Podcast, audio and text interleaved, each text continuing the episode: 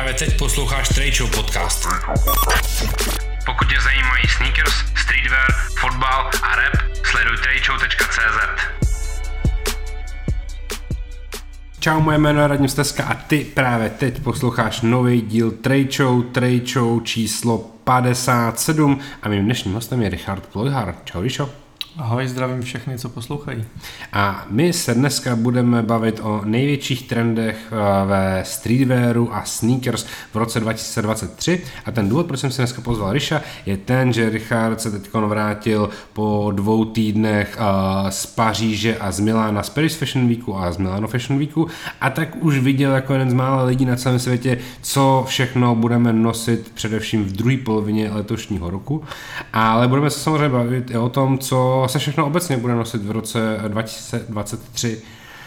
Co tě na první dobrou zaujalo v Paříži a v Miláně, když jsi přiletěl z Prahy, do Prahy a byl si na Ruzini a viděl si, jak se všichni mračej, tak co bylo první, co tě vracelo myšlenkama zpátky do Paříže a do Milána, což jsou mimo jiné Miláno je v top trojce mých nejoblíbenějších měst na celém světě. A, Sakra, to si nebudem rozumět. A Paříž asi na sedmém místě. OK. Uh, já jenom, abych to upřesnil, já jsem v Miláně vlastně strávil v podstatě jenom dva dny, zbytek času jsem byl v Paříži, takže já jsem toho Milána nestihnul až za stolik, uh, ale musím říct, že to na mě neudělalo úplně jako úžasný dojem to město. Nestihl jsem teda fotbalový stadion, který ty určitě máš rád. Ne, ne, ne, vůbec nemám. Nemáš? Aha, já jsem myslel, že naopak. No, ale jako centrum města je nádherný, tam ta katedrála je naprosto úžasná, ale zbytek města mě vůbec nezaujal. A Protože špinavý a příliš crowded?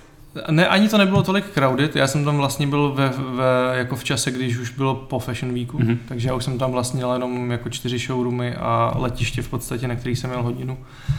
A, a takže já jsem toho až tolik neviděl. Prošli jsme si nějaký jako základní obchody, co jsme stihli, ale, ale jinak jsem z toho města tolik neviděl, takže nechci úplně hodnotit jako z první návštěvy.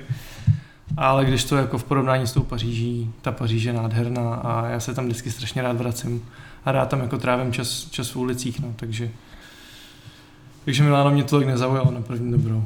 Fajn, já Miláno zbožňuji kvůli tomu, že já miluji Itálii a, a já jednou skončím v Itálii a jednou se odstěhuji do Itálie a všechno z Itálie je něco, co je uh, blízko mému srdci. Ty už tam vlastně trávil nějaký čas, Já jsem byl v Miláně, já nevím, šestkrát v životě, sedmkrát. Myslím, myslím nějaký jako další, další časový období, jak se tam... My jsme byli v Itálii dva měsíce. Dva měsíce. Dva, dva měsíce. A tehdy jsme tu dvouměsíční italskou, uh, ten italský výlet zakončili tím, že jsme jeli na dva dny do, do, do Milána. A to byla zrovna paradoxně moje nejhorší návštěva Milána, protože to bylo 1. února, bylo vlastně jako covid ještě v té době a bylo to takový, že tam byla hrozná tma, to bylo hrozně takový špinavý a úplně to bylo takový jako divný. A jinak já Milano zbožňuji, zbožňuji Italii, to jak na sebe křičej a to jakým způsobem uh, sedějí u večeře a povídají si a já mám prostě rád všechno v Itálii. A Milano je blízko mému srdci, ať už je to jako streetwear, fotbal, slam jam, Air Max 97, Stone Island, CP Company, to je přesně můj svět. OK, tak já chápu, že se ti tam líbilo, mě to až zase tak jako nezaujalo vlastně. Ale říkám, já jsem z toho města jako takového nezažil tolik, takže to nechci úplně, úplně soudit a já jsem tam byl jako na obytku v Miláně, jsem byl uh, v centru, pak jsem byl na letišti, no, takže, takže u mě vede Paříž zatím. A co tě mm, první myšlenkama táhne zpátky do Paříže? Co tě tak zaujalo, zaujalo nejvíc? Eh, úzké uličky, eh, krosanty a to, že lidi chodí eh, v teplákách, v Moncler bundách a v týjenkách? Ne, úplně, to úplně ne, kroasány teda zbožňuju úplně, mohl bych jíst denně, ale ta hlavní věc, která mě se třeba líbila i na Amsterdamu, že je tam jako nádherná mixita lidí. Jo, ta diverzita je tam úplně neporovnatelná s tím, co je v Praze.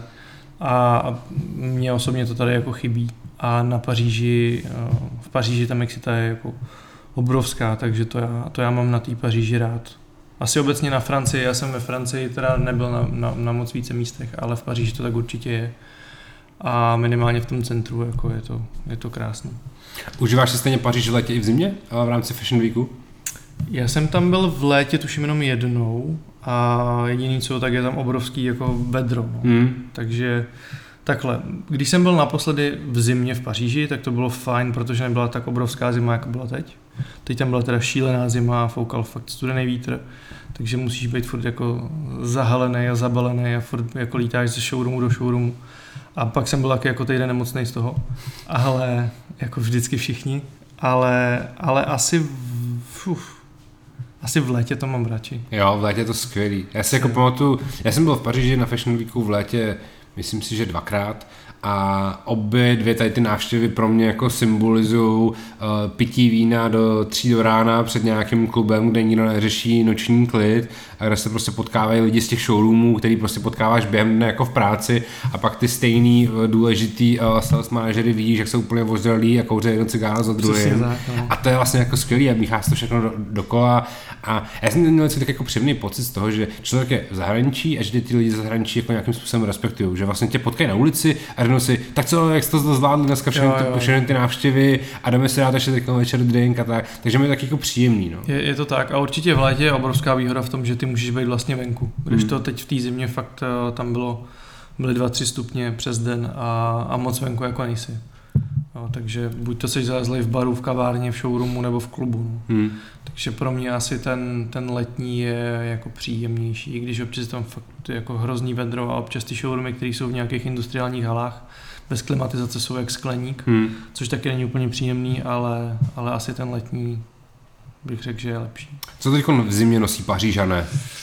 Tepláky, všichni nosí, hmm. všichni nosí prostě tepláky, ale to mám pocit, že, že už se jako děje všude že tepláky se staly úplně jako běžná věc, tak jako já, když jsem byl jako mladší na základní škole se jako v teplákách si nemohl jít do školy, protože to bylo samozřejmě jako neslušný a, a musel jsem mít džíny nebo nějaký jako kalhoty, tak uh, mám pocit, že to už se teď vůbec, že to už teď neplatí ani jako v Čechách. A, takže tepláky nosí všichni, no. Pořád, pořád ještě Air Max TNK a 97 a všechny tady ty uh. Air Max je o, o, obecně dost, ale musím na druhou stranu říct, že tam toho Nike vidím mnohem méně než třeba v Praze. Mm-hmm. Jo, že je tam mnohem větší mix, je tam, je tam spoustu, častokrát tam vidíš Vežu, což je, mm-hmm. což je francouzský brand.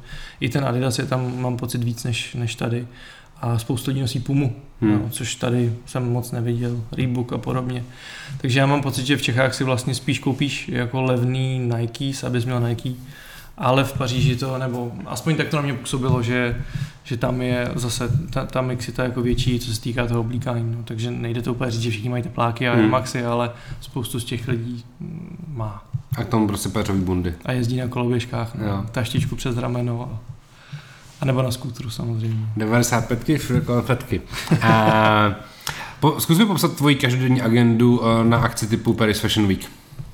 To je v podstatě velmi jednoduchý. Já naštěstí jsem tam byl eh, dost dní, takže jsem si nemusel všechno jako nadspat eh, jeden, jeden meeting za druhým, takže já jsem, já jsem tam byl tuším 8 dní a každý ten den jsem měl nějaký dvě, tři, čtyři schůzky a většinou jsem se snažil plánovat si to, plánovat si to třeba od 11 až, až různě do večera do 7, takže jsem nemusel nikdy vstávat úplně nutně brzo, jakože bych musel v 8 vstávat a, a v půl devátý být někde na meetingu a, a řešit nějaký business věci.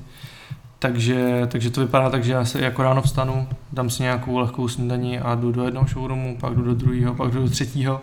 Mezitím, mezitím splašíš něco k jídlu a večer se většinou přesouváš na, na event, který pořádá eh, jeden z brandů, se kterými děláš, nebo naopak pořádají mm, eventy, brandy, kam, který by si chtěl jako dostat do, do svého obchodu takže se tam snažíš dostat a, a tak to je prostě každý den, celý den. Mm-hmm.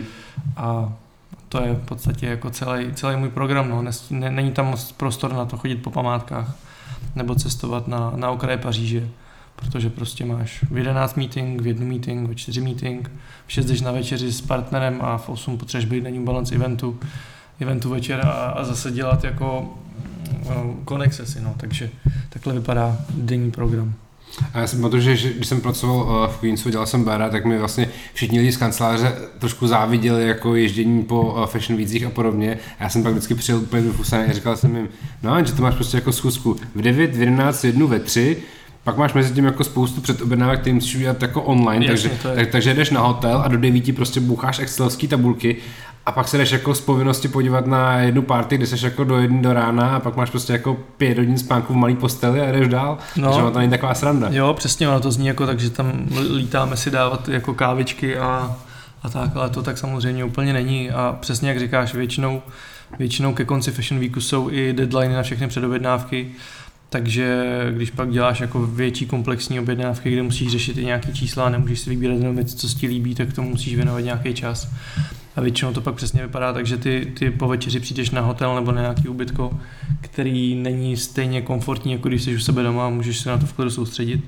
Ale u nějakého malinkého stolečku nebo kuchyňské linky tam stojíš jako s notebookem a, a hodinu se snažíš vymyslet, jak tu objednávku poskládat tak, aby dávala smysl a, a do toho samozřejmě, že se snažíš potkat co nejvíc lidí, navázat co nejvíc kontaktů a, a je to hrozně vyčerpávající, kdy vlastně jako celý den na každý té schůzce musíš říkat ty stejné věci, každý musí představovat, musí proběhnout small talk o počasí v Praze, o počasí v Paříži, o tom, kolik kafí si dneska měl a, a takže i to je jako vyčerpávající, ale zase nechci si jako stěžovat. Je to skvělý, je to krásný a já jsem strašně rád, že je to součást mojí práce a že jako uh, jsem za to placený, když to řeknu blbě. Takže nechci, aby to znělo tak, že se na to jako stěžuju, ale um, je to trošku náročnější, než jak to působí. No. A jaký všechny showroomy jsi navštívil, o kterých můžeš mluvit, o kterých, které nejsou tajný a ve kterých se dělalo něco zajímavého? Ve kterých se dělalo něco zajímavého?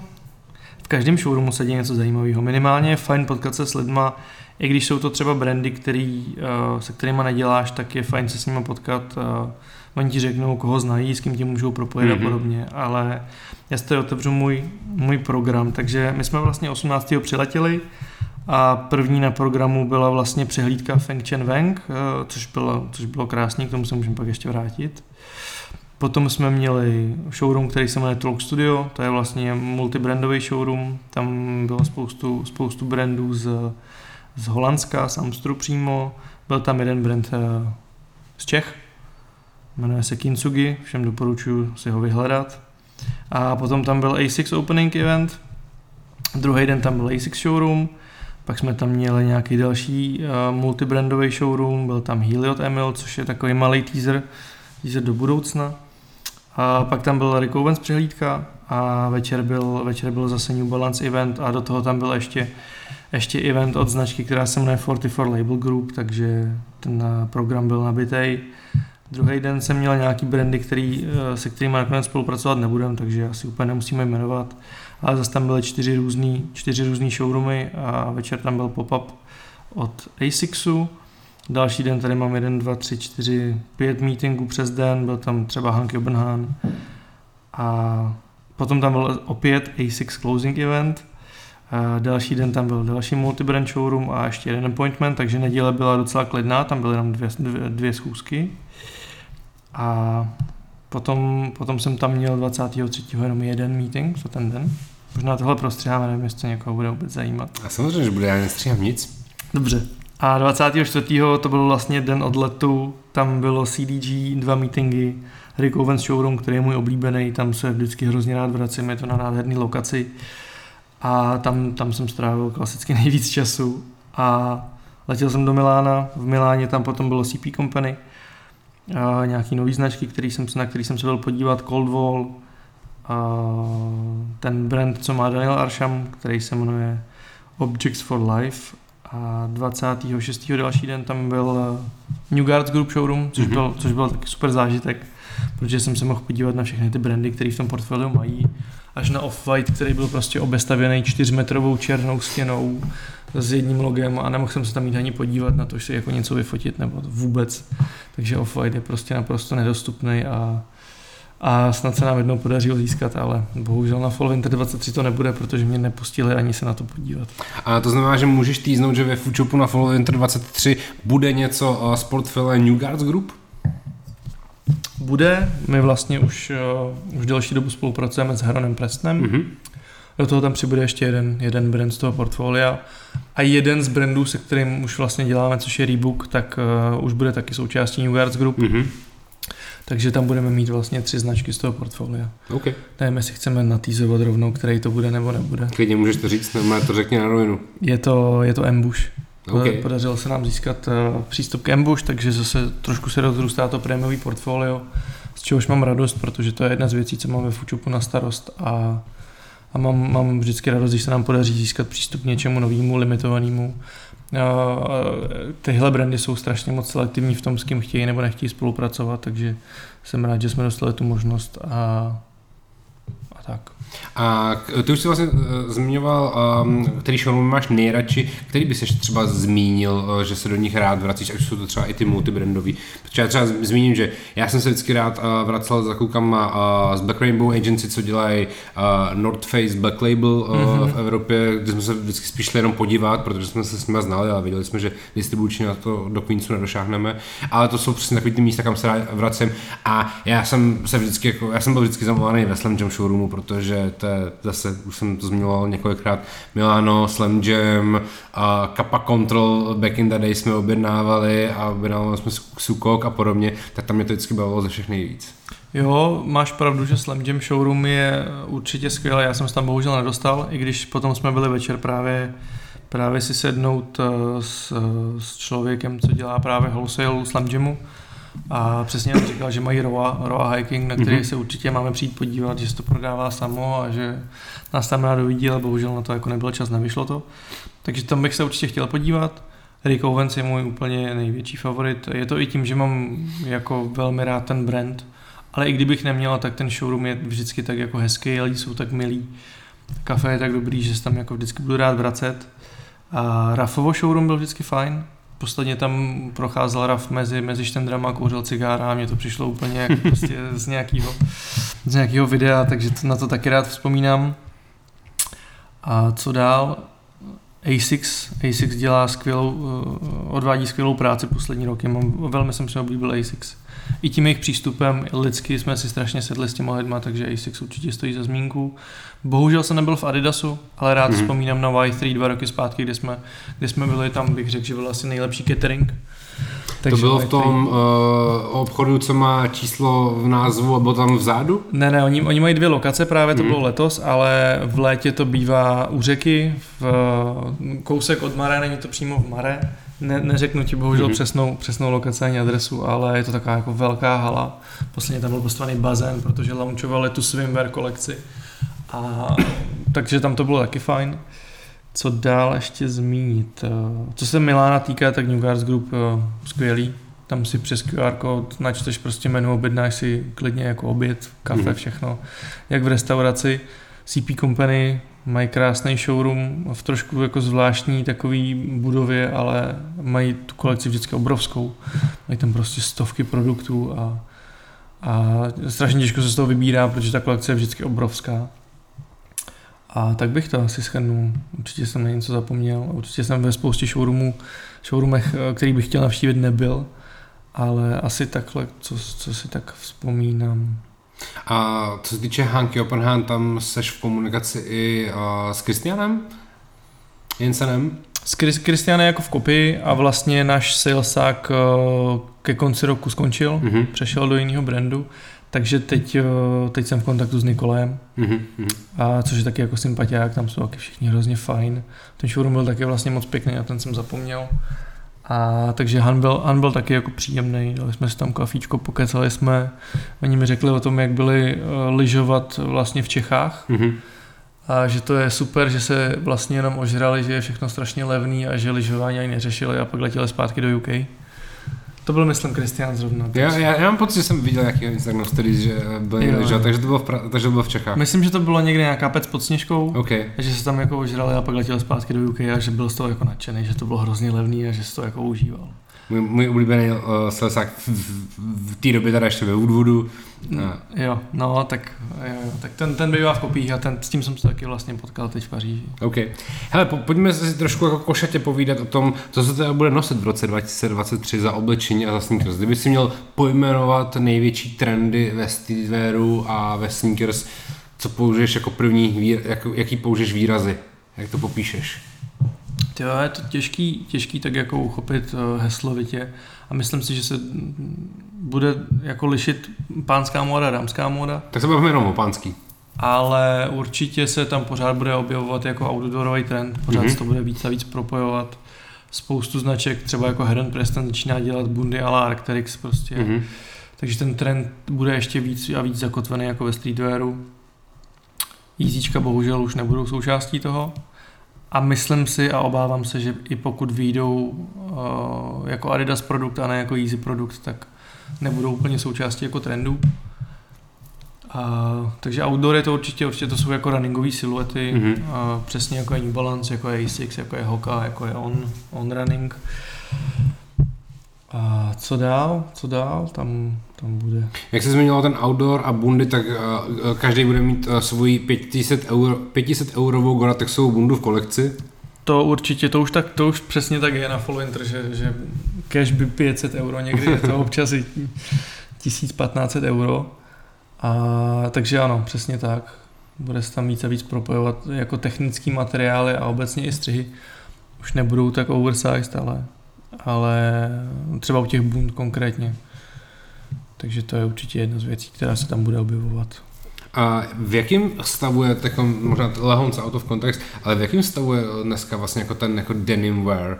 že uh, jak, jak, jak, jak, se bavíme o tom, že vlastně outdoorový trend zválcoval úplně všechno, tak všichni mají v kolekcích prostě jako šustáky, že jo, cargo pants, parachute pants, všechno musí mít milion kapes, bez mm-hmm. ripstopů a podobně, tak v jakém stavu je vlastně jako obecně denim, když uh, budeme brát v potaz to, že jediný, co podle mě jako denim možná trošku drží při životě, tak je obecně jako to téma jako workwearu, jako takový, to znamená jako Určitě. široký kanvasový kalhoty a podobně, ty se nám tam furt potkávají. Tak ale když se vezmeme jako klasický denimový džíny, děje se to vlastně teď někde? Určitě jo, ale myslím si, že pak je velký, nebo pak je důležitý rozlišovat uh, ty trhy trošku, mm-hmm. protože bohužel, bohu dík, nevím, záleží, jak se to vezme, k nám jako do centrální a, a východní Evropy se ty trendy dostávají o něco později. A takže, takže to, kde vlastně my jako operujeme, to pro jakého zákazníka my objednáváme, a to, co se děje u nás, je zase trošku jiné, než to, co se děje v hmm. Německu, co se děje ve Francii, nebo naopak jako ještě v US. Ale co se denimu týká, tak ten si myslím, že vždycky bude jako součástí. Je vždycky jako podle mě důležitý nebo fajn mít eh, ve svém šatníku jako starý levisky nebo, hmm. nebo prostě jako dobrý kus denimu. Ale nemám pocit, že by lidi, uh, lidi prahli po, po salvage denimu úplně jako v, hmm. tady v té komerční sféře, nebo že by to jako řešili. A ani nemám pocit, že by to s tím jako chtěli přehánět uh, a kupovat si desatery stejný džíny, protože jim sedí. Protože to se, to se jako dělo a, a děje, vím, že jako v Japonsku je ten trend obrovský díky denimu a, a výrobě denimu tam ale nemám pocit, že to by se u nás dělo, nebo že by se to v následujícím roce mělo stát. Takže furt budeme všichni nosit kagáče. Já ne, rozhodně. Já jsem nikdy jim nepřišel na chuť. Já jsem naopak vždycky preferoval denim, ale obecně si myslím, že kar- cargo, cargo pants, parachute pants pořád budou jako s náma. A to jsme teda probrali celkem bundy, celkem kalhoty, něco jsme si pověděli o teniskách.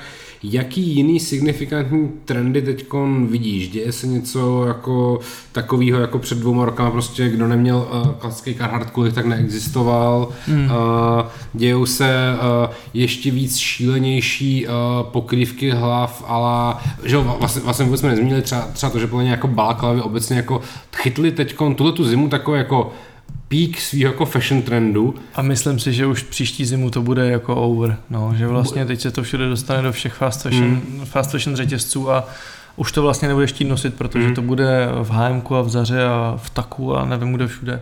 Takže si myslím, že tenhle trend byl hodně krátký, možná se mýlim. A pořád je podle mě velmi těžký najít správnou balaklávu, ve který nevypadáš jako lyžař nebo jako řidič Formule 1, ale mm-hmm. tak která ti jako sedí dobře. Ale myslím si, že ten trend byl jako hodně nárazový co si všímám, tak ten knitwear, knitwear si myslím, že bude, bude trošku víc fungovat, protože mm-hmm. to je zase něco trošku jiného a není to ještě úplně tohle komerční věc zatím. Takže tomu já, tomu já docela věřím. A co ještě byla otázka? Na co? Uh, jaký jiný ještě signifikantní trendy ty vidíš, takový jako třeba drobný? A já zmíním možná jeden, ať, ať, ať s tím trošku pomůžu. Uh, já jsem byl velkým fanouškem uh, prvních fotek a Balenciaga Protein Boots, když je začal nosit Kanye West na prvních mm-hmm. fotkách. Mm-hmm. A přišlo mi to jako elevatenutí Martence, klomeno prostě jako workwearový velký černý obuvy a vlastně mi na tom zároveň imponovalo to, že to je z nějaké jako gumy, lomeno pěny, lomeno mm. 3D, lomeno něco a že to je vlastně jako lehký, dá se tam chodit. A musím říct, že jsem úplně v šoku, jak moc je můj Instagramový feed uh, poslední dva dny uh, zaplněný těma červenýma, debilníma a Nesnáším to. jsou odporný. Sere mě to. Uh, vím, na co narážíš. Nemyslím si, že by se to dostalo úplně jako... Nemyslím si, že my dva bychom se dostali do fáze, kdy takovou věc budeme nosit. Já bych nosil protein boost, kdyby nestály uh, 1600 euro. Jo, jo, teď jsem myslel konkrétně jako buď to přesně tady ty červené sračky, anebo já ten brand nemám rád. Musím to říct takhle otevřeně. Uh, se mě vyrábět produkty jenom proto, aby byly jako chvíli virální a potom vlastně úplně jako to ztratí hodnotu, protože už to nikoho nezajímá, protože už to všichni na Instagramu viděli.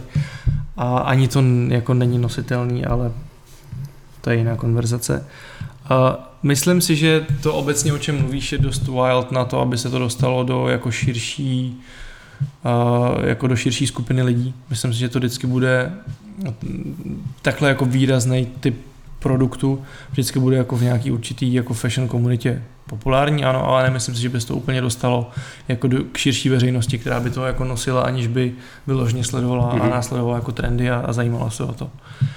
Co se třeba u, u, u žen týká, tak uh, tam budou hodně populární uh, různý jako jewelry, hair jewelry, různé ozdoby na umělé nechty, ještě jako vlastně posunout to, že si tam dáš bláznivou barvu, že si ještě na ty nechty nalepíš různý jako v podstatě 3D věci. To, toho jsem si všimnul. A, a Cowboy Boots. Věřím, hmm. věřím tomu, že to ten hlavní pík už možná taky má za sebou, až to tady s náma ještě chvíli bude. Já sám bych si je rád pořídil, takže doufám, že to bude ještě chvíli, anebo mě to je asi jedno vlastně, ale mě to, mě to poslední dobou posledních pár sezon baví velmi, takže to věřím, že ještě s náma chvíle taky bude. A, a tak. A největší up and coming sneaker značky letošního roku, jestli se mnou budeš souhlasit. Hmm. New Balance, Asics, Hoka a On. Uh, Krom toho, že věřím tomu, že, že ano, že souhlasíš. Je to tak, určitě. Tak uh, ještě než se budeme uh, bavit do detailu o tady těch značkách, mě by zajímalo... A Salomon ještě. A Salomon, ano, pravda, já se to schválně ještě napíšu. A mě by zajímala jedna věc. A to, jak moc velkým trendem jsou jakoby trail runningový běžecký tenisky a dostává se ten trend i vlastně jakoby do toho světa high fashion a zahlíd si třeba, jestli jsi byl jako v Balenciaga obchodě v Paříži, že by fakt měli jako trail runningový runnery, tak jako měli třeba, nevím, vlastně i Triple S byla taková jako dead shoe lomeno jako running a oni mají pak takový ty, co vypadají jako kolípka, uh, to je mm-hmm. taky, že tak nějak combat shoe, nebo něco, jak se, no, jak se jmenují. Tak, tak, tak, to je něco, co možná jako trošku odkazuje na ten jakoby stejný trend ale uh, jakýkoliv A6, John Nimbus 9, Jill na 14, teď že jo, Puma dělá ty well phases, což jsou mm-hmm. úplně okopírovaný A6, tak dostává se ten super trail runningový trend i třeba jako do značek, u kterých bys to nečekal? Uh, myslím si, že se to dostává napříč, napříč těma brandama a třeba konkrétně Balenciaga měla pro mě to jsou asi, bych řekl, snad jedny z nejhezčích bod, co kdy udělali. Nevím, jestli si postřehnul, oni tam měli takovej, takový jako podpatek trošku, ale byla to pořád teniska a byl takový jako odpružený. Mm-hmm. Šlo to už pár sezon zpátky a taky to vypadá jak A6 na takovém jako zvláštním, zvláštním podpatku. Ale na to jsem zapomněl, tak jsou určitě jako uh, takový ty Adio, Osiris, uh, kind mm-hmm. of uh, jako skateový, oldschoolový boty tak to je obrovský trend, že jo, viděli jsme Lanvin a vidíme další brandy, už na to naskakují i brandy jako je Vans a podobně, takže to určitě bude mm-hmm. taky ještě, ještě minimálně jako letošní sezonu trend, velký jako Myslíš, si, boots, myslíš, si, že, my, myslíš si, že se můžeme dostat, do, dočkat jakoby renesance skateové obuvy? A řekl bych ze dvou důvodů. Za prvý, protože Obecně skateová obuv v posledních letech měla trošku jako pád dolů, vidíme to na Vancu třeba, který prostě šel jakoby biznisově jako do, dost dolů, a, a, ale zároveň vidíme, že přesně Dior dělá vlastně jako takový jako a skateový boty, a Adidas má ty adimatiky, na kterých se jako chce chytnout toho trendu. A tam se vlastně na to i z toho důvodu, že já už když jsem já jsem jakoby predikoval třeba před čtyřma rokama a ve chvíli, kdy bylo oznámený, že skateboarding se dostane na olympijské hry, mm-hmm. tak jsem v té době jsem predikoval, že může to skateboardingovému biznesu obrovsky pomoct, protože bude první velký pík Tokio, mm-hmm. kdy do Tokia všichni velký skateáci prostě pojedou do Tokia na olympiádu a pojedou tam i ti, kteří, kterým v té době bylo 30 a měli to jakoby pomyslný vrchol kariéry, ale potom to může vybouchnout o další čtyři roky v Paříži, mm-hmm. protože Paříž je prostě středobod celého našeho světa mm. a od další čtyři roky jsou olympijské hry v Los Angeles, mm. v mece skateboardingu. Určitě. Takže čistě teoreticky nás teď čeká nějakých jako 8 let obrovského jako píku skateboardingu jako o, sportu pro mladý, což se plně děje i teď jako v Čechách. Mm. Tak mě zajímalo, jestli to jako může sebou vzít i všechny ty skateboardové značky a skateboardové silety sebou nahoru, až to může být jako nový další trend potom jako trail runningu. Já si myslím, že určitě to bude, bude trend. Co se toho Vancu konkrétně týká, tak tam si myslím, že to není, nebo že to, jak se mu v současnou chvíli nedaří tolik, nebo to, že ten Vans není teď tolik vidět, je spíš tím, že byl jednu dobu vidět až moc. Mm-hmm. A že vlastně všichni měli spoustu old schoolů, včetně mě, který já jsem měl prostě, nechci ani říkat kolik párů. A, a už se to všichni jako nasytili, takže to teď musí jako na, na nějakou dobu ustoupit. Ale konkrétně třeba Vans přišel se siluetou, která se jmenuje New School, která byla odprezentovaná na kolabu s Imramem Potato, což byl produkt, který se vyprodal jako vlastně za jeden den snad celosvětově. A je to přesně tady ten trend tady těch jako balky shoes, takže já věřím, že to ještě bude chvíli pokračovat určitě. A zároveň přesně jako estetika roku 2000 a, a mileniální jako estetika se taky bude obrovsky vracet a tohle je prostě jako nedílná součást toho. Takže určitě to ještě pár let tady jako uvidíme. Pojďme zpátky eh, k těm běžeckým značkám. Eh, New Balance Asics Hoka On Salomon. Kdo letos vyhraje? New Balance nebo Asics? Nebo oba dva ty brandy? Já si myslím, že Asics. Myslím si, že Asics dělá dlouhodobě jako fakt dobrou práci, jak už jsem říkal. Neříkám, že New Balance ne.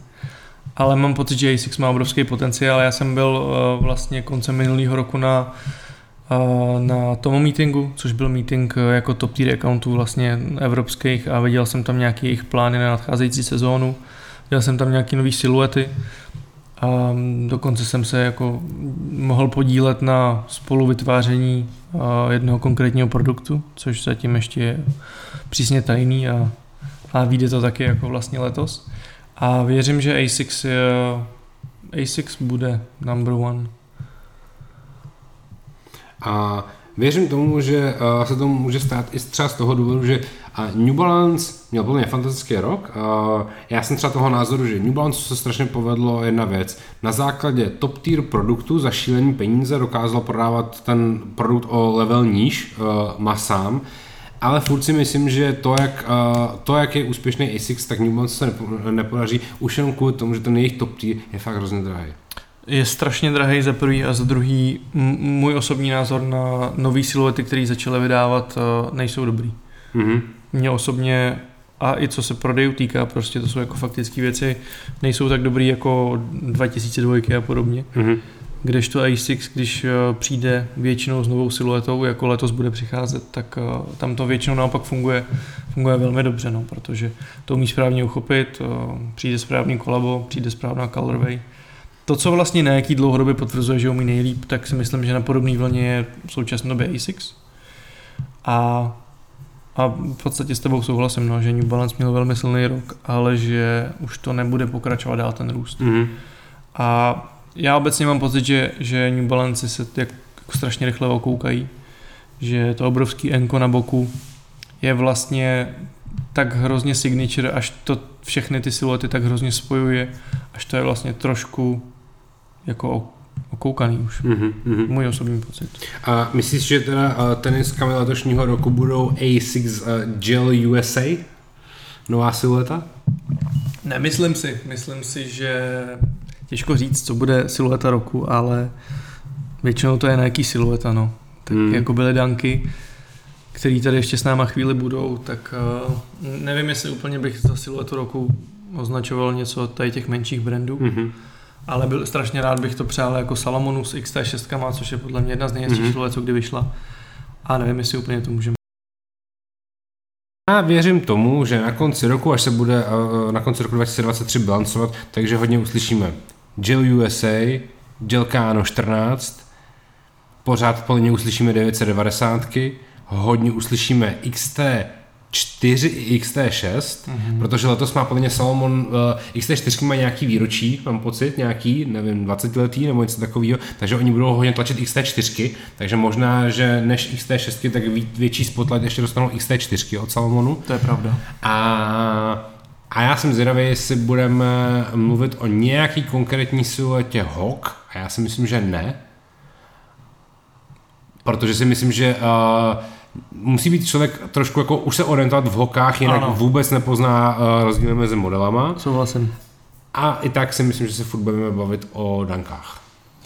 Souhlasím a já doufám a věřím tomu, že minimálně nějakou část roku Vance New School budou velmi vidět, jako byly vidět, když dropovali Mram Potato. To jsem Natolik k tomu produktu věřím, že si myslím, že to minimálně chvíli trendovat bude, ale jinak s tebou v podstatě souhlasím a to, co říkáš o hokách, je pravda. No. Já sám v podstatě, když to vidím na ulici, tak nepoznám, co to je za siluetu. Mm-hmm.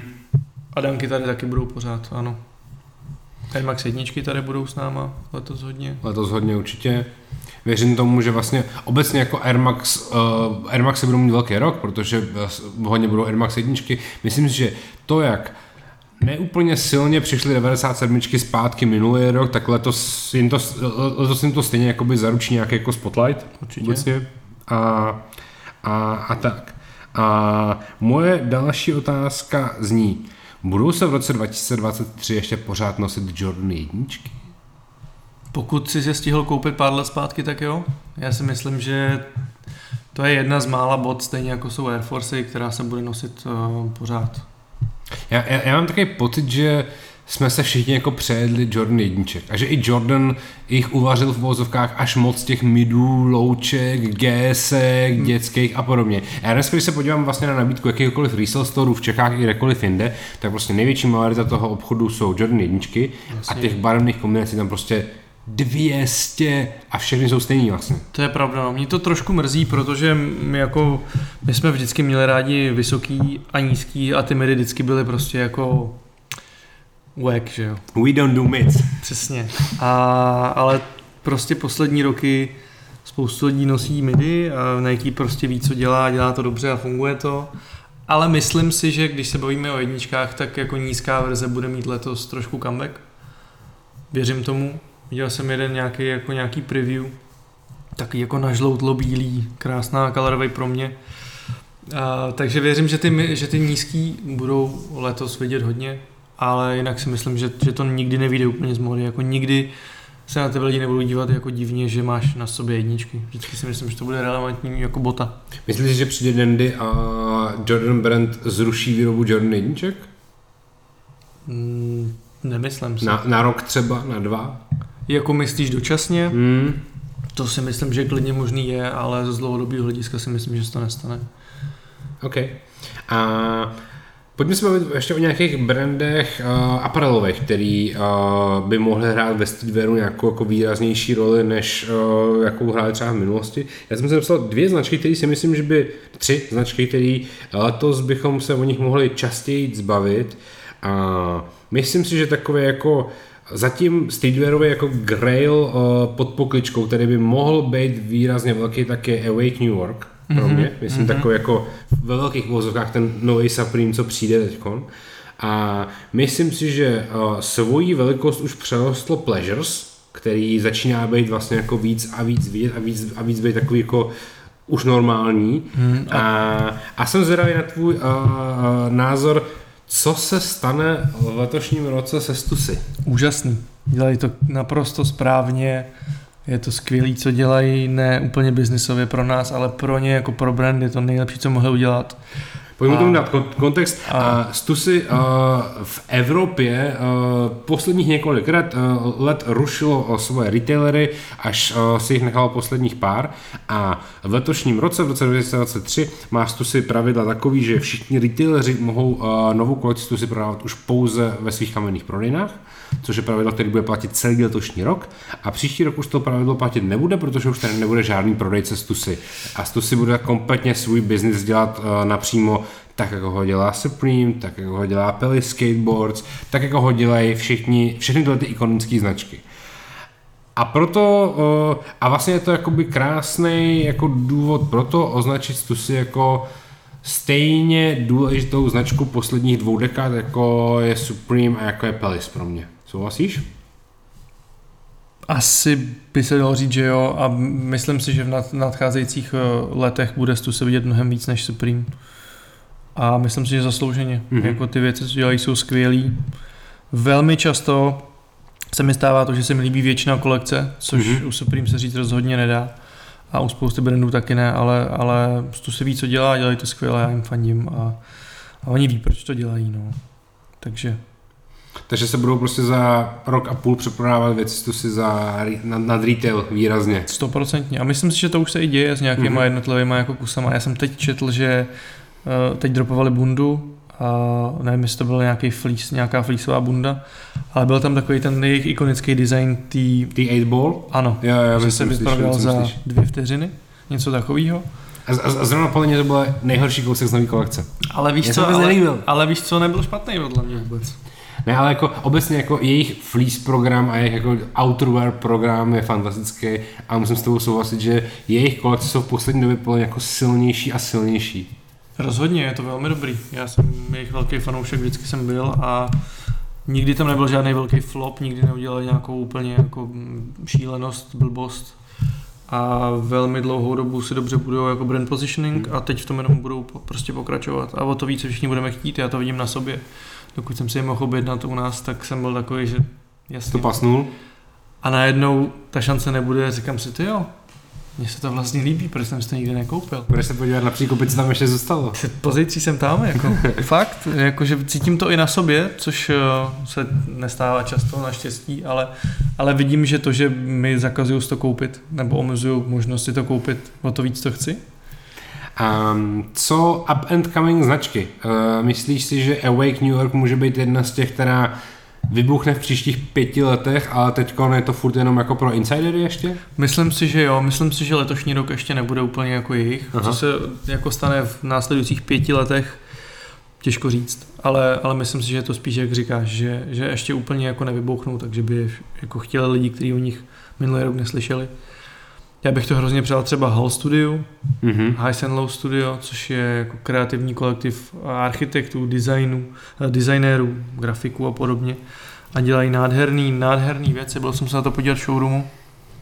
Ta exekuce těch produktů je tak strašně jako hezká a správná, každý šef sedí tak, jak má že byla radost se na to jako dívat, takže těm já bych to přál a jejich kolabo s ASICsem jenom potvrzuje to, že taky ví, co dělají ale vlastně teď to byla jejich druhá season, takže jsou ještě na úplném začátku a nevím, napadá ti nějaký další brand? Chtěl bych říct k Pleasures, že si myslím, že Pleasures nikdy, nikdy nebudou taky úplně jako na úrovni Stusy třeba. Mm. Už vzhledem k tomu, že bohužel to tak je, trička mají odpáraný jako cedulky a jsou to jenom potištěné blenky. Pro mě osobně je prostě um, věc, se kterou už bych na téhle jako úrovni brandu nepočítal. Mm-hmm. A vlastně mě negativně překvapilo, že to tak je. Mm-hmm. A zároveň ty designy, to proč je to úspěšný, a to, jak jako agresivní designy oni mají a, a jak jako trošku kontroverzní to je. Podle mě přesně už limituje v tom, že nikdy nemůžou být tak velký jako Stusy, protože to už bude vlastně jako moc mm. pro to, aby to bylo natolik komerční nebo natolik oblíbený. Takže tolik k uh, Pleasures. Pane Pleasures je trošilinku schizofrenní v tom, že a přesně jak jsi zmiňoval, jejich trička a jejich mikiny jsou hodně Mexiko, jestli mi jako rozumíš, je to hodně jako prostě jako uh, je to. Je to prostě jako levnější textil a jenom někde potištěný. Jejich autorwear je podle mě fantastický, mm-hmm. jako jejich bundy, obecně to co, to, co oni popíšou trošičku výrazem jako workwear, jako jsou prostě kalhoty, džíny, mm. uh, všechny ty jako věci jsou větší gramáží, tak jsou, tak jsou super. A mně se moc líbí to, jak dokázali uchopit svoje kolaborace. Jejich Dr. Martens kolabo je skvělý. Mm-hmm. Jejich Reebok beatníky jsou fantastický. Ano, že jako to, to, to, jsou jako věci, které jim strašně pomohly jakoby i v tom positioningu, že tam vidím trošku jakoby tu, tu paralelu přes jakoby s Awake New York, že mají jakoby hez, hezký, sofistikovaný kolaba. A, ale jinak mě jako opravdu jako nenapadá moc jiných značek, že já, já si furt říkám, jestli, jestli přijde to jako nový stusy nějaký, jestli přijde jako někdo, že jako třeba prvních pár let Chinatown Marketu bylo super, měli prostě jako neotřelý designy, byly správně drzí, ale velmi rychle se z toho stal jakoby copycat jako věc na levný trička. Velmi rychle. Toho jsem taky nikdy nebyl úplně velký fanoušek, musím říct. A první roky Pleasures ve mně vzbuzovaly pocit, OK, konečně zase nějaký jako brand, není náhoda, že je z Kalifornie, který jde nahoru. A čekal jsem, že uh, Eli, nečekal jsem, že Alive New York by mohli být tak úspěšní jako Awake New York, mm-hmm. ale říkal jsem si, tak možná tam je nějaký potenciál, ale vzhledem k tomu, že prostě jako nedokázali překročit uh, hranice oceánu a jejich první uh, vstup do Evropy skončil plným fiaskem, tak je to prostě jako vyrovnalo. Mm. Nevěřím bohužel tomu, že by nějaká japonská značka mohla být úspěšná někde jinde než v Japonsku, i když třeba Human Made podle mě je po dlouhé době japonská značka, která si fakt získala i fanoušky mimo, mimo Japonsko, hmm. ale furt je to jakoby japonský textil. Furt eh, jako má obtížný sizing, fitting a má to vysokou cenu, protože je to vyráběný v takových podmínkách, jak je to vyráběný. Takže furt mám jako takovou tendenci hledat někde to nový stusy, nebo ten jako nový streetwear, staple, essential, který by už jako nebyl tak obrovský a mainstreamový jako třeba Carhartt VIP. Jasně. Uh, zapomněli jsme na kit trošku tady v tom případě si myslím, který... Mm, který je vlastně jako svojský tím, že to je jako prostě jako in-house brand. Jasně, ale pořád si myslím, že jako ta exekuce je výborná, jejich retaily jsou Hmm. nádherný a taky si myslím, že to je jako velmi relevantní brand. I vzhledem ke všem těm jako kolabům, co se dějou. Zmínil bych Patu, Ano, to jsem která podle mě říct. překročila zase, teda, teda tu hranici toho in-house brandu už zase opět překročila.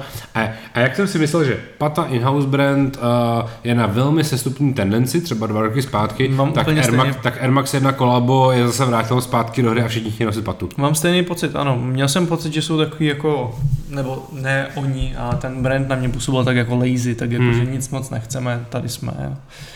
Ale souhlasím, že poslední dobou cítím u Paty taky mm, jako velký nárůst, takže Pata určitě taky.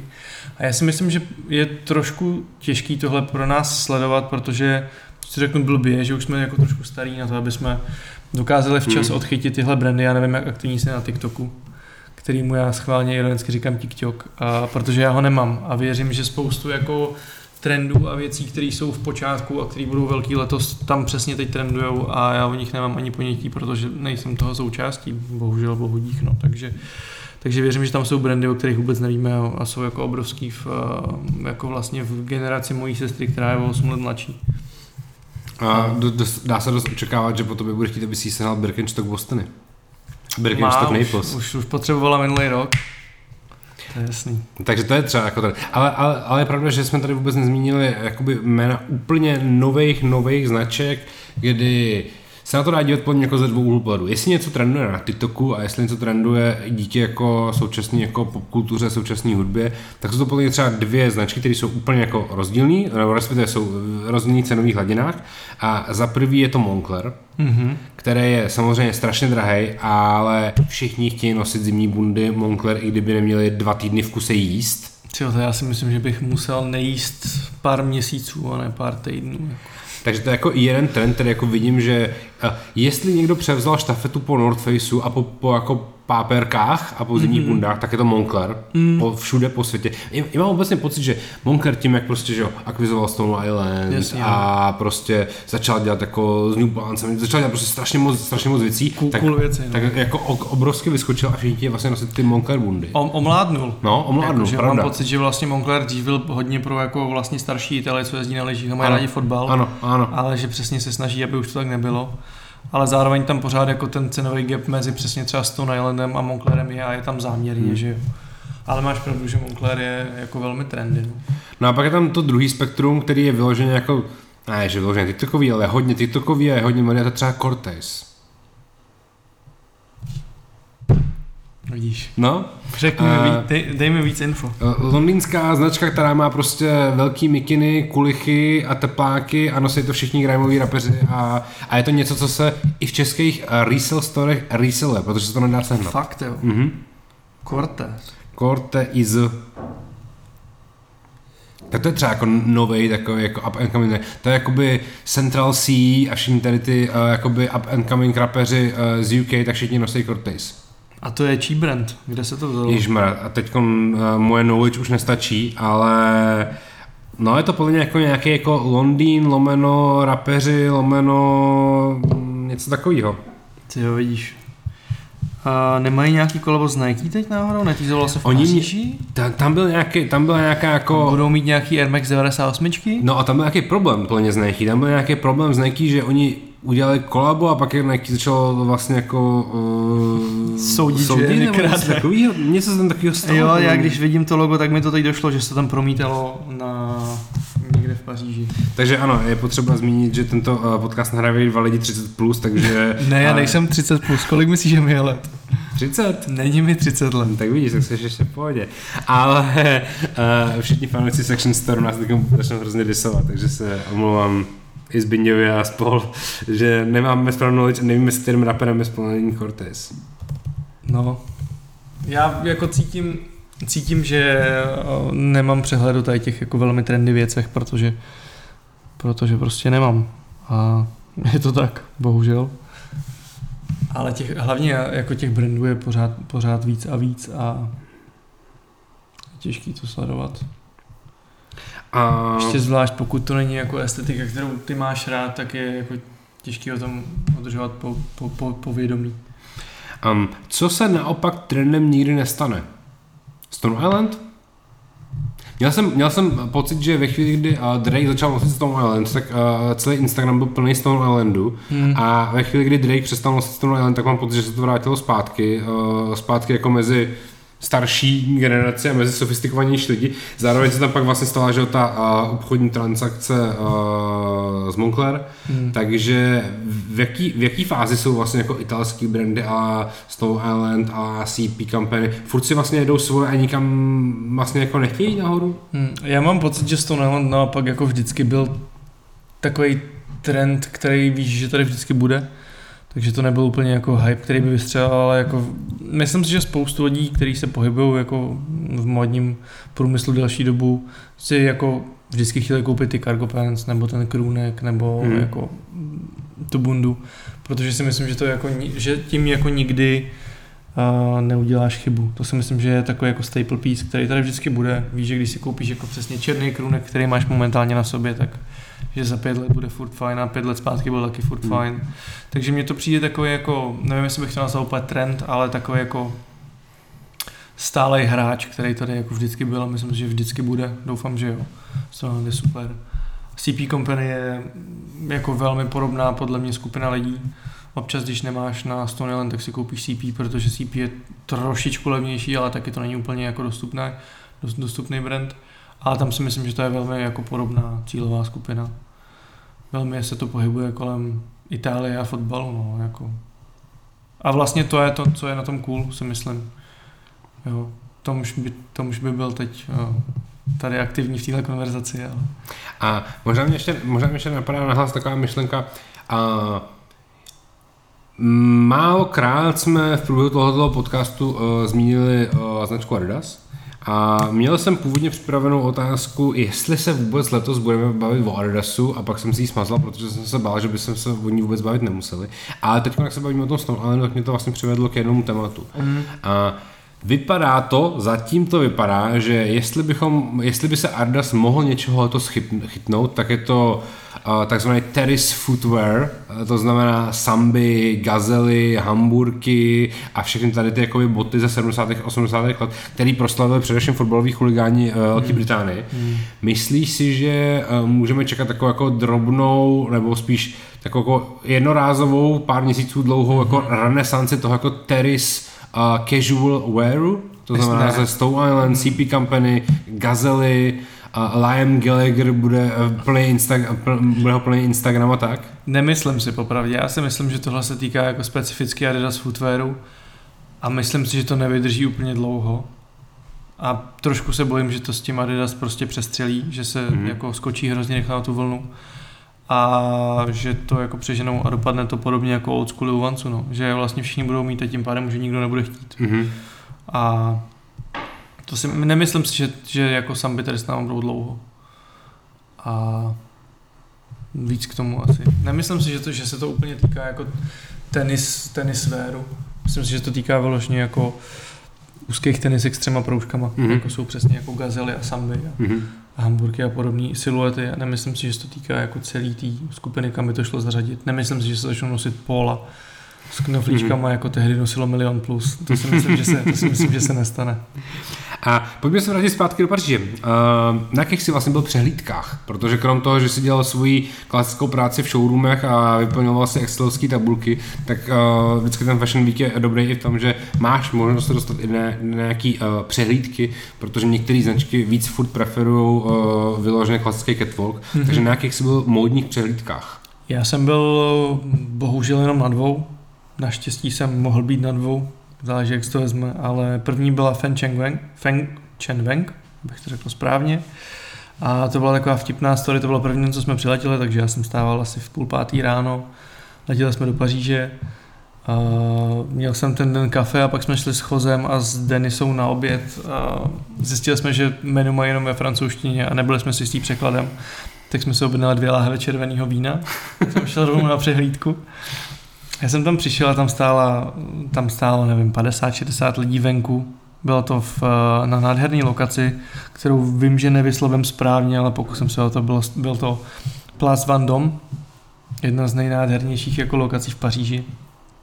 A čekali tam všichni jako venku, postávali tam, fotili se, všichni byli oblečení, nebo ne všichni, spoustu lidí bylo oblečených velmi extravagantně, až, až bych řekl nevkusně.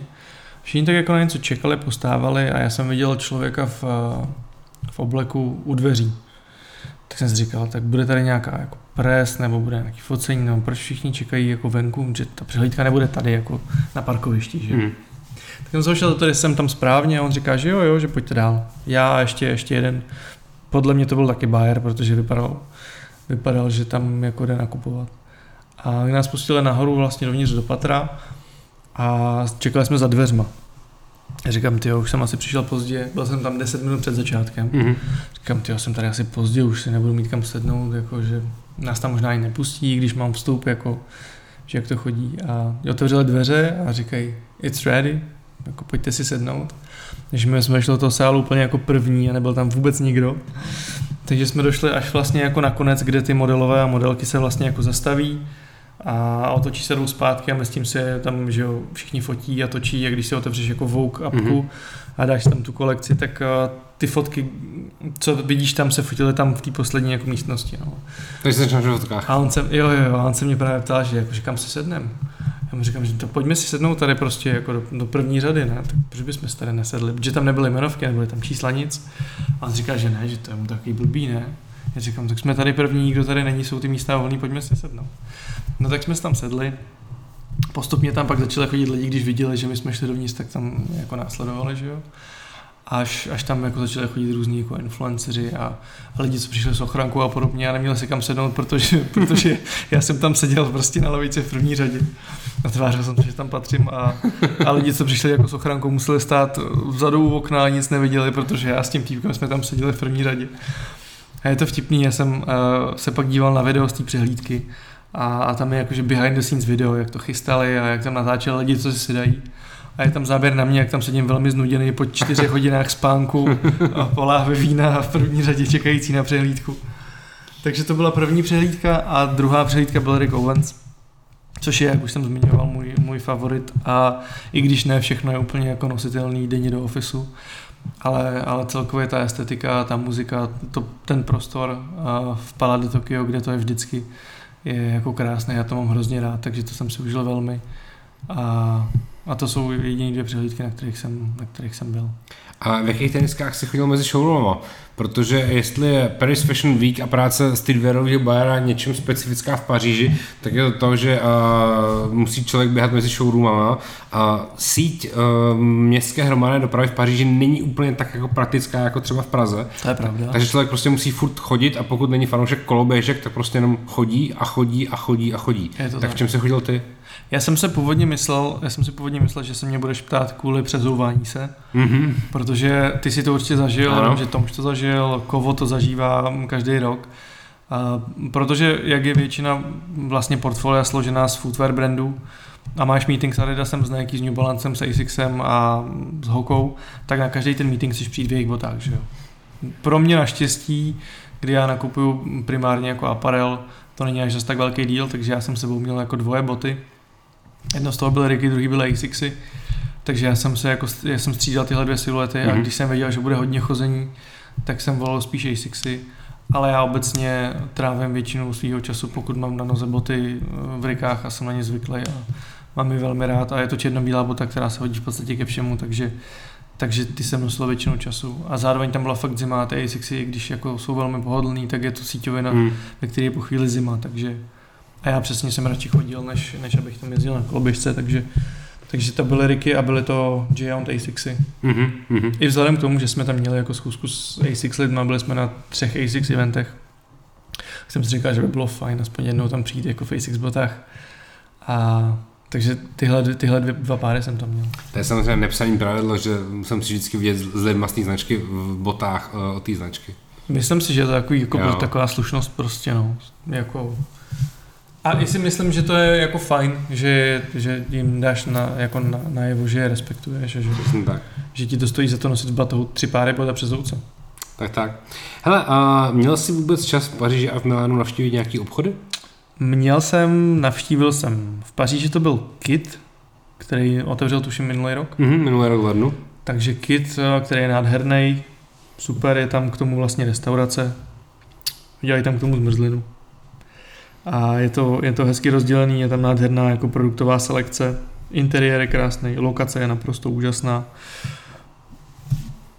Nemám co moc tomu vytknout. No. Mně se to muselo stát prostě šílený miliony dolarů To a, rozhodně stálo. a je otázka, jestli se to vůbec na, na sebe vydělává, ale tak je to prostě jako level, který Ronnie jednu nastavil a když jsem teď viděl uh, nový fotky novýho uh, obchodu z Nádherný. LA uh, na Rodeo Drive, tak je to samozřejmě úplný úlet. Jo, a je, je, jako, že když, se, když vezmeš tu finanční stránku té věci v potaz, tak eh, je to prostě z obrovský části brand building. Hmm.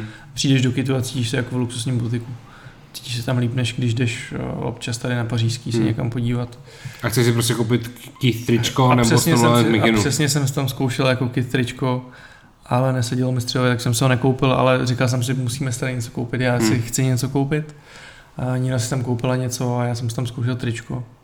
A nakonec, a bylo to kit tričko. No. Mhm. Takže super. A v Miláně jsem navštívil Antonioli, Mhm. oba dva obchody, tam jsou vlastně dva, jeden je na rohu, obrovský, jo, má, to je vlastně celý patro, nevím, jestli jsi tam byl někdy. Nebo, nebo. Mhm. To je takový obrovský jako celý patro, a nevím kolik metrů čtverečních, 200-300 metrů čtverečních, možná víc ještě dokonce. Je tam nádherná selekce všech jako luxury brandů, že to je spíš jako luxury butik a naproti přes ulici je Antonioli něco, nevím přesně jak se jmenuje ten, ten druhý obchod, ale je to vlastně Antonioli a je to spíš jako streetwear. Mhm. Takže tam máš sneakers, máš tam off-white a máš tam jako CP Company přesně a podobně. Takže to bylo, to bylo fajn, to bylo moc hezký. To byla jedna z těch hezčích věcí, co jsem v Miláně viděl. A potom jsem byl ve Slam Jamu, který vlastně je hezký, mají tam zajímavou produktovou jako selekci, ale těch věcí tam vlastně není až zas tak Hmm. moc. Mhm. Ale jako Slam Jam je mi vlastně natolik sympatický, že jsem si tam přesně koupil jako Slam Jam tričko Mhm. který ještě k tomu bylo poslední, takže jsem ho tam nemohl nechat. Ale servis fajn, hezká taška, všichni byli příjemní. Mhm. Obrovská instalace jako Slam Jam Nike kolaba, kterou fotil Julian Klincevič, doufám, že to vyslovu správně, která je moc hezká. A, takže to na mě taky působilo velmi dobře. A to je asi všechno, co jsem stihnul, jestli si pamatuju dobře.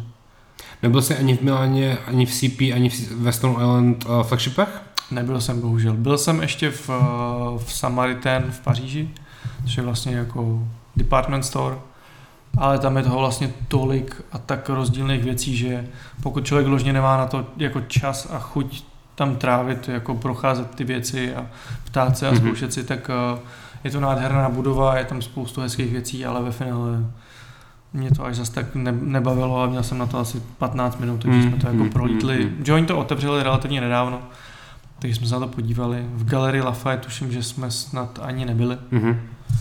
A To je na, na můj vkus třeba už jako too much, no. To je to fakt je jako... obchodák. Je A je to hlavně jako fakt je to tak moc transparentní těma a- azijskýma turistama, že už tam jako nemůžeš ani chodit a...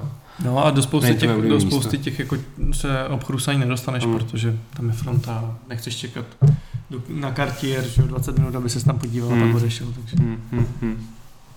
Já jinak doporučuji CP Company flagship eh, v Miláně je fantastický, mnohem třeba lepší než jako Stone Island uh, flagship Ok. store, což by si člověk jako řekl, že se nemůže stát, ale, ale je to tak.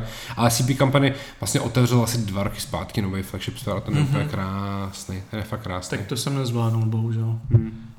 Jsem prošel vlastně centrum a byli jsme v Antonioli a byli jsme ve Slam Jamu. Hmm, hmm. Aspoň něco málo jsme stihli. A jsem, tam je vlastně ještě, nevím, jestli je furt otevřený, ale uh, Nike Lab store je dobrý v Miláně. Tam jsem byl vlastně v Paříži. Mhm. Ale Tam ten na rohu, takový je- ten modrý. To, co vypadá jako knihovna. No jasně, přesně tak. Ale vlastně tam taky bylo jako 8 různých produktů a to bylo všechno. Hmm. Mám rád, eh, radši za rohem velký Uniqlo. No, no a Od Nike hned vedle.